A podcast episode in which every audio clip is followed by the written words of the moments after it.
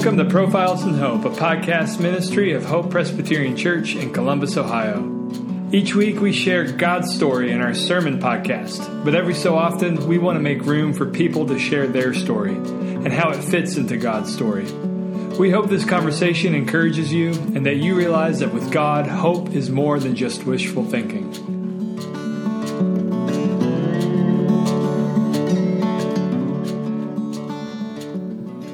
Hey, friends, before we get started, I wanted to introduce myself and introduce this podcast a bit. So, my name is Joe Hack, and I'm the pastor at Hope. I'm not a podcast host, but I am excited to give this a go. A few weeks ago, we had this idea to every once in a while publish a conversation with people we know telling stories about how God is at work in their lives.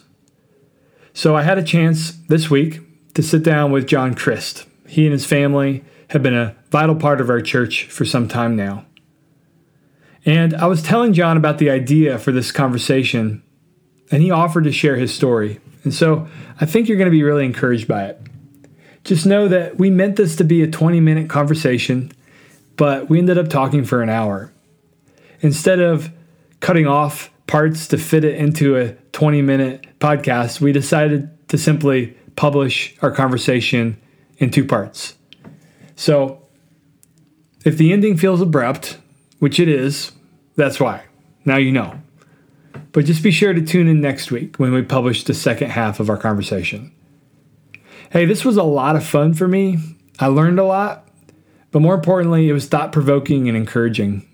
John pointed me to the Lord he pointed me to what trust and hope looks like in the midst of suffering, and I hope it encourages you. All right, let's get to the interview.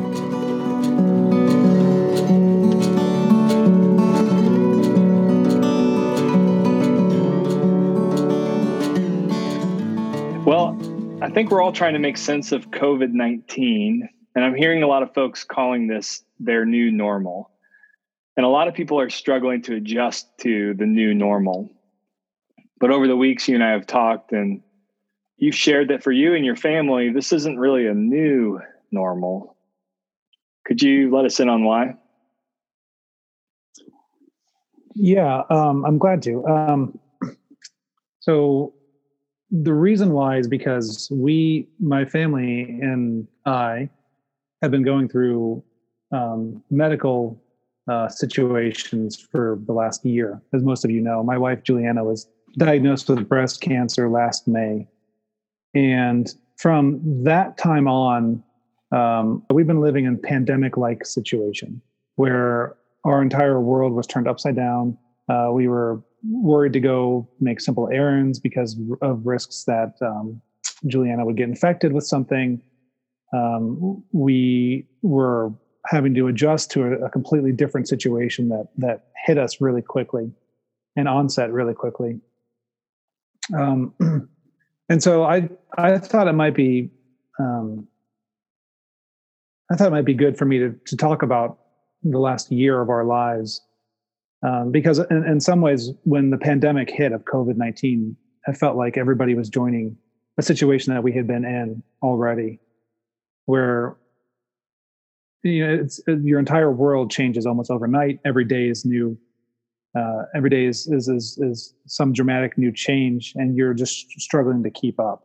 Um, and so that's you know that's that's that's really what i was what i was referring to as as you know we've been in this situation for a year now where juliana has been sick and she's gone through chemotherapy and then she went through surgery and and you know this and that this and that. I thought i thought if i if i could share our story and, and kind of what god has done in our lives and uh, done in the last year I, I, my hope is that it would it would encourage people somehow.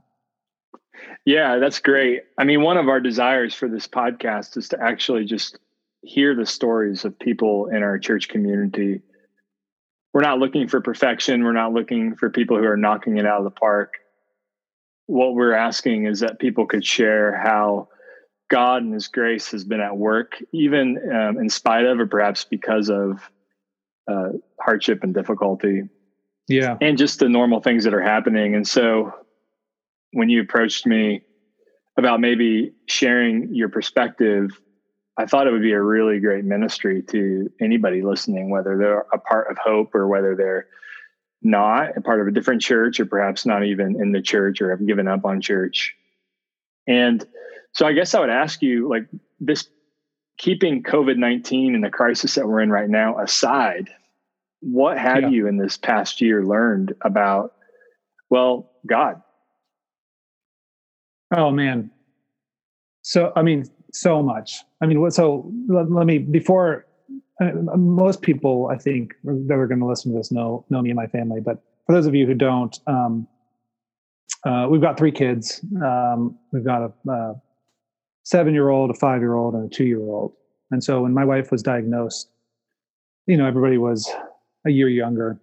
And so just really young kids. My wife had just gone through some personal tragedies where she had lost her father really unexpectedly. Um, and even backing up further than that, you know, I was raised in a, a Christian household. Um, I had some time in my life where I, I stepped away from the faith. Um, but, but for the last however many years, um, we were living in a period of, of relative of relative normalcy where we thought we were doing pretty good and i think we were i think we you know we were we were trying to be faithful we were we were expanding god was expanding us into areas where we had not been faithful and and and gently showing us um, how to how to expand those areas um, we I, you know there's there's a quote from there's a famous quote from mike tyson where he says everybody's got a plan until you get punched in the mouth and I think about that a lot. With us, we got punched in the mouth in May, and Juliana discovered a, a lump in her in her breast, and and at first, you know, she almost actually didn't even she she she didn't want to get it checked out because she was nursing at the time, and that was not really that abnormal. Um, she went in the first medical professional she saw actually told her it was probably nothing, but we should get it checked out. And um, and then then the next time she went in, they said we need to get a biopsy on this right away. Um, and then the, the, results came back positive. You know, we had a plan, um, and we got punched in the mouth pretty good. Yeah. And um, I remember the night she was diagnosed. I remember um, she called me because she was out to lunch with her mom, or she was at the dinner with her mom and her sister and she called me and I just like fell over, like crying. Like we, I think we had a, a, pretty good sense that this was coming because of the concern on the doctor's faces, but um, like I still had like no, I had no framework for how to deal with it. And what's interesting is actually I, I was like, like a mess until Juliana came home and stepped in the door, and then I was like stone faced. It's like no yeah. problem. Like we can deal with this. Um, you know, the last year has been in some ways one of the worst of our lives but in some ways it's been beautiful um, it's difficult i think for me to articulate some of this. So I'll, but I'll, I'll try to do my best but no that makes sense. It makes sense to to to share those extremes and to have them married at the same time. And so I, I do want to hear I do want to hear you kind of articulate that because so much of the scriptures are full of this deep, abiding hope and then also this deep, intense pain. And they seem to exist quite comfortably on the pages of scripture and in the lives of people in the scripture. And so I am interested to hear, yeah, what your experience with those extremes were. Yeah. Well, you know, we live in um, we obviously live in, in Ohio. We live in North America. Um, we've got you know we're doing we're doing okay in a lot of ways, and so I think it's really easy for us, even even knowing Reformed theology, even knowing um, what we've been taught. It's really easy for us to look around and say, well, we're we're doing good because God's blessing us. You know, we're thankful because God is making us happy, and that God is making us comfortable. And so when when that rug gets pulled out and you think, well, I'm not comfortable anymore, I'm not happy anymore, I'm not feeling good anymore, I'm not feeling um, anything. Where is God? And it's easy. It's easy, I think, to conflate those those two things. The idea that if you're not feeling good, that's that must be because God is not blessing you. Right. Um, and I think that we realized how much that had infiltrated our theology. At least, at least I did. I mean, let me give you. I'll, I'll give you two stories. I've shared these with you before.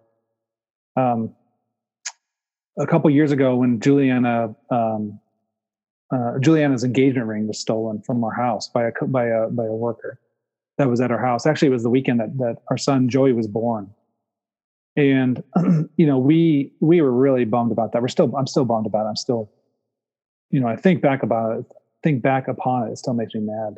Such a violation. Yeah, it's awful. Um, and I still will stop in like pawn stores every once in a while and like just look in the ring case.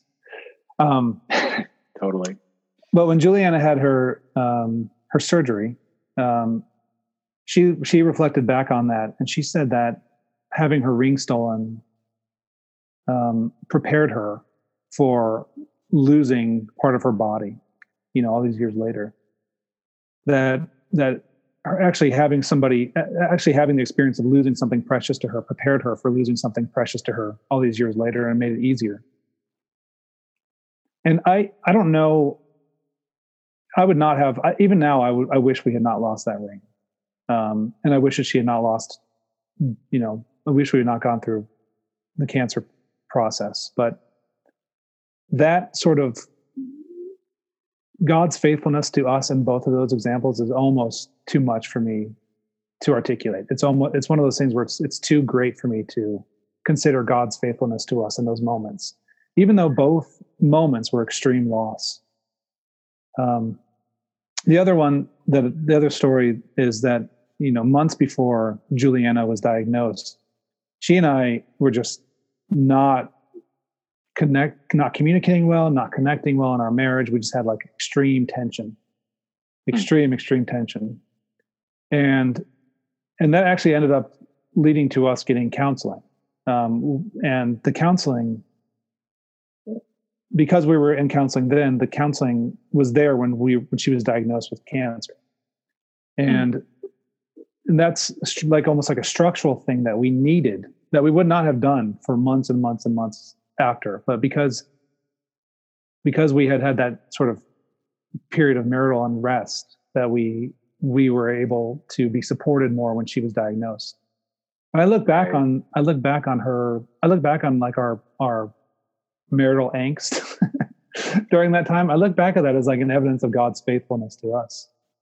Because wow. because god was so gentle. I mean think about that for a second we were you know we're wandering around in the dark looking for why why are we not able to communicate? Why are we not able to to touch base? Why are we not why are we not having a great time in our in our marriage right now? And it was because i think in part because god was preparing us for something. He was putting us in a place where we would that we needed you know months later for something that was coming down the road. Mm-hmm. you know um if if you and i know that you have some personal knowledge of cancer in your family, but when somebody's going through chemotherapy, it's an extremely intense period. And and when somebody is diagnosed with cancer, you go from being totally normal, you get a phone call saying you have cancer, and then the next day, or you know, the, the soonest date you can get in, you have wall to wall to wall of of appointments with different doctors Mm-hmm. And they're talking about survival rates, they're talking about recurrence rates, they're talking about clinical trials, they're talking about all of these things. And I actually, I found my own notebook. I've been trying, and I, I read, I read it recently, and it's like all of these. I'm trying to write down the drug names. I'm trying to write down the the type of therapy that she was going to receive, and I'm like sounding it out. You know, now it's all yeah. these words that are so familiar, right? To me, but I'm like, what is neat what is adjuvant you know? Right. Like like hooked on phonics you know? Um yeah. and um and but things changed so so so fast. And it was so disorienting. And we had um I, I, very much felt like before we went in that we were still a work in progress, partly because we just started some of this this therapy. And I, I remember thinking like, we're not we're not even where we should be. Like, what about the stuff that we were working on before? That was good stuff. And right. now all that's paused. And now we just wait and like do this whole other interruption of our lives. Mm-hmm. And um, there's a there's a grieving that you have to do that I had to do for what I thought my life was going to be like. Um, and it's difficult for somebody. It's difficult for me to like process those emotions at all. It's it's just did, something new. You never did that before. Did you find John that being deluged with facts and appointments and treatments and statistics did you find that those that deluge of facts inhibited your ability to really grieve because they were so demanding initially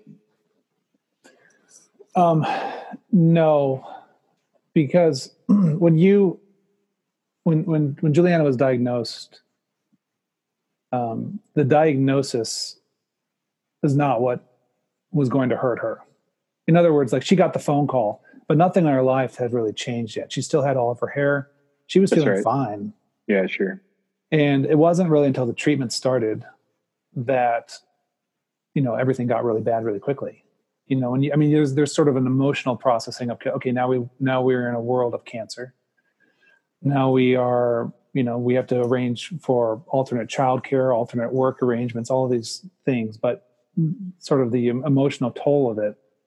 And the real work of it is when you start the treatment. The treatment is what hurts you and it hurts you so that it can kill the cancer but it still takes a huge effect so at first you're just trying to keep up yeah yeah and and i also kind of wonder since you're the since you're a caretaker, perhaps primary caretaker, and your story is significantly different than her story.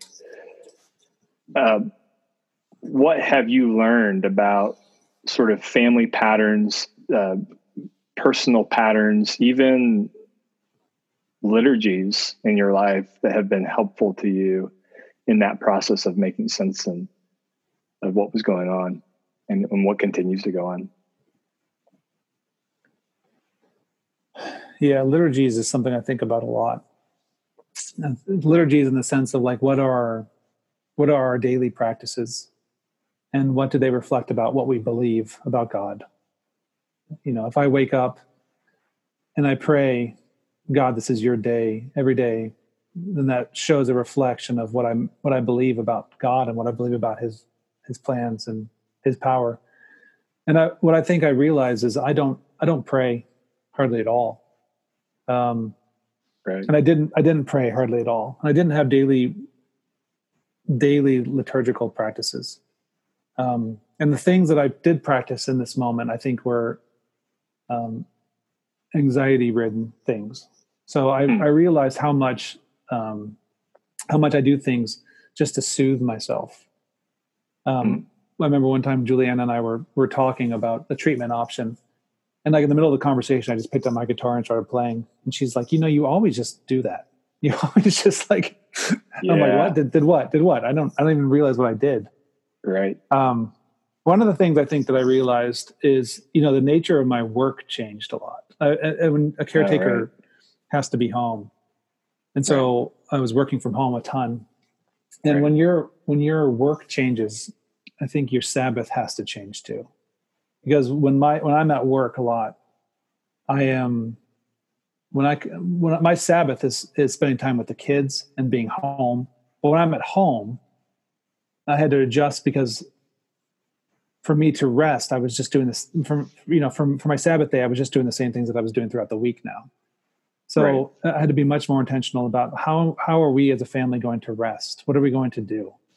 Are we going to right. go outside? Are we going to make an effort to to meet up with friends? Are we going to go out to a restaurant? Are we going to do this or that? Um, and when you, you know, a lot of us, I think recently with the COVID stuff have had probably had to adjust to working at home too.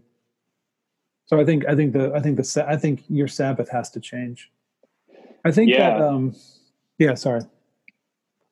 No, please go on. I think that, I think that for me, you know, when, when I started staying at home, this is going to sound so, this might sound really silly, but when you're first at home and you're, you're at home all the time, at least for me, I was like, it's time to eat. it's time to snack. it's yeah, time to right? drink. It's time to like, it's like vacation though. You feel like it's like time for vacation. There's deeply and, embedded neurological patterns that have been embedded in your in your neurochemistry since the day you were born. Coming home yeah. means feasting. Yeah, and it took me it took me a while to realize that part of the the reason why I was feeling bad is because physically I was not taking care of myself. And I think right. that there's there was a I it's easy for me to go, God, why do why do you feel so far? And sometimes and I'm not minimizing that because I think sometimes God does feel far. But sometimes it's like you've you stayed up all night eating Cheez Its last night. right. Yeah. And that's a profoundly spiritual thing we're coming yeah. to find out. it it does it does it does tie together. You know, if I haven't been outside, um and I haven't I haven't I one of the things my therapist said, which I thought was great, was try and make sure that you give yourself little breaks throughout the day so that if you have you know so if you're not able to do a 45 minute you know run or workout or whatever that you can still get outside maybe every 10 minutes for five minutes maybe every hour for five minutes or 10 minutes. Right. Um, i thought that was really really helpful. Yeah you know, i think the, that yeah. i think real quick and then i want to hear that. I think that that's so important to just connect our spiritual lives with our physical bodies and and to have that co- connected is just so important especially as we think about the way god made us and as we think about creation but also as we think about resurrection. It's apparent that god views our bodies as part of his design. He loves our bodies and i think of cs lewis who said don't be more spiritual than god and so mm, that's funny. There's yeah. a there's a there's a wisdom in just embracing the fact that God made our bodies. He wants to redeem our bodies. He will redeem our bodies. Christ and Jesus Himself has a body and always will have a body. And so that that to me is a a, a really helpful reminder. And yeah, especially as people grieve right now with the COVID fallout, and we don't really quite know what that fallout is, although we just saw that what 6.6 million people filed for unemployment. Yeah, unbelievable. In the past, in the past two weeks, and so as people start grieving a loss of their reality, their world is crashing down. I do think it's important to have these biblical considerations in mind about about um, about grief and lament and and how that impacts even our bodies as much as as much as our hearts. So, with that, I want to ask you, like, um, what role has lament and grief played in your um, life. And and and you know I don't want you to speak for Juliana but but for yourself like what has that played in your life and uh, maybe with your your children and your family? Yeah I think um, lamenting is is is a big part of our relationship with God now you know, and if I, I look back on the scriptures and I'm reading through the Old Testament, just got into the Judges, which is wild. it's just so first couple chapters of Judges are just okay. But um um the thing that that that God gets angry at and the thing that displeases God is people who hide from God. Hmm. And um uh people who um who make who worship other things. But what God does over and over again when people go to Him and lament is He listens. And um, you know, there's a there's a verse in, in Romans that I think about a lot, where it's talking about the Spirit interceding for us. He says we we do not even know what to pray for as we ought. And there it doesn't in a sense it's almost like it doesn't matter what you pray for because you're not praying for what you ought to pray for but the spirit intercedes he like catches it. He intercedes for you with groanings too deep for words. Right. And, and again it's like this like it's this amazing picture of god's faithfulness. So yeah we we we lament a lot. I mean we we we we had to practice lament going through uh, um, the entire thing of of God. Why? Where are you? We don't know what you're doing. We don't know where you are. We don't know what's going on. We don't know why she has cancer. We don't know. You know, it's, a lot of it. Again, was a total shock to us because she was she is so young. She had no you know pre-existing uh, conditions that would lead us to you know n- none of that. She's just totally out of the blue. So yeah. God, where are you in this? Where are you, Lord? And and what, and did you feel with some of your you said earlier you were trained up in the church and you could articulate even reformed theology and yeah. and did you feel at first a liberty to lament or did it feel almost like uncomfortable clothes to put on? Or did your situation just force you there and it, it was all you could do? Could you explain that a little bit yeah, I don't think my I don't think my theology prepared me for lament very well.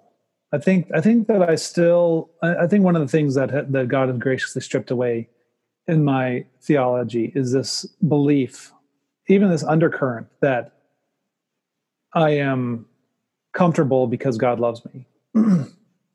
and yeah, and I don't I don't I don't believe that at all. Um, but there's a part of it that that holds that you hold tight to where where your plans get interrupted and you go god why? And the reality sure. is god doesn't care that much. God does what he's going to do regardless of your plans. And um but i do think I, I i think some of these things you just can't prepare for. You know i think i think in reality is is, is there's a there's a redemption in the suffering. There's like you know it's like God shows up in a small whisper, not in the earthquake. Mm-hmm. And um, the thing about a small whisper is that you could speak over it. You know, you could ignore it. You could walk right by it. But there are moments where you're like still, and you have to you have to sit there. And and in those moments, this the small whisper is like the the thing that you hear. You know, God I, when Juliana, when we were in the midst of it, I would always say a couple things to Juliana. One of them is I would say, we are not spinning. And what I hmm. meant by that is like, we are not out of control. Yeah. And I don't, I don't know, I didn't know, I don't know what's going to happen. Um, but we are not out of his control. We are not out of his hand, you know, mm-hmm. and, and, and there were moments where finances looked rough. There were moments where I was wondering about my job. There were moments where I was wondering about her health. But all those moments, I, one of the greatest comforts was that we we are not spinning. Um, yeah. You know, God. One thing that I've realized, I think, is God is a person, and He has attributes. And one of those attributes is that He is kind. Like He is really, really kind Mm-hmm. And when he comes to you, and I'm not, you know, I, I, wish I could say I had an experience where, you know, I woke up and saw that, you know, there was nothing like that. But I did experience the kindness of God, I experienced the intimacy of God, where we were hurting and we were lamenting and we were crying out, and God was kind to us.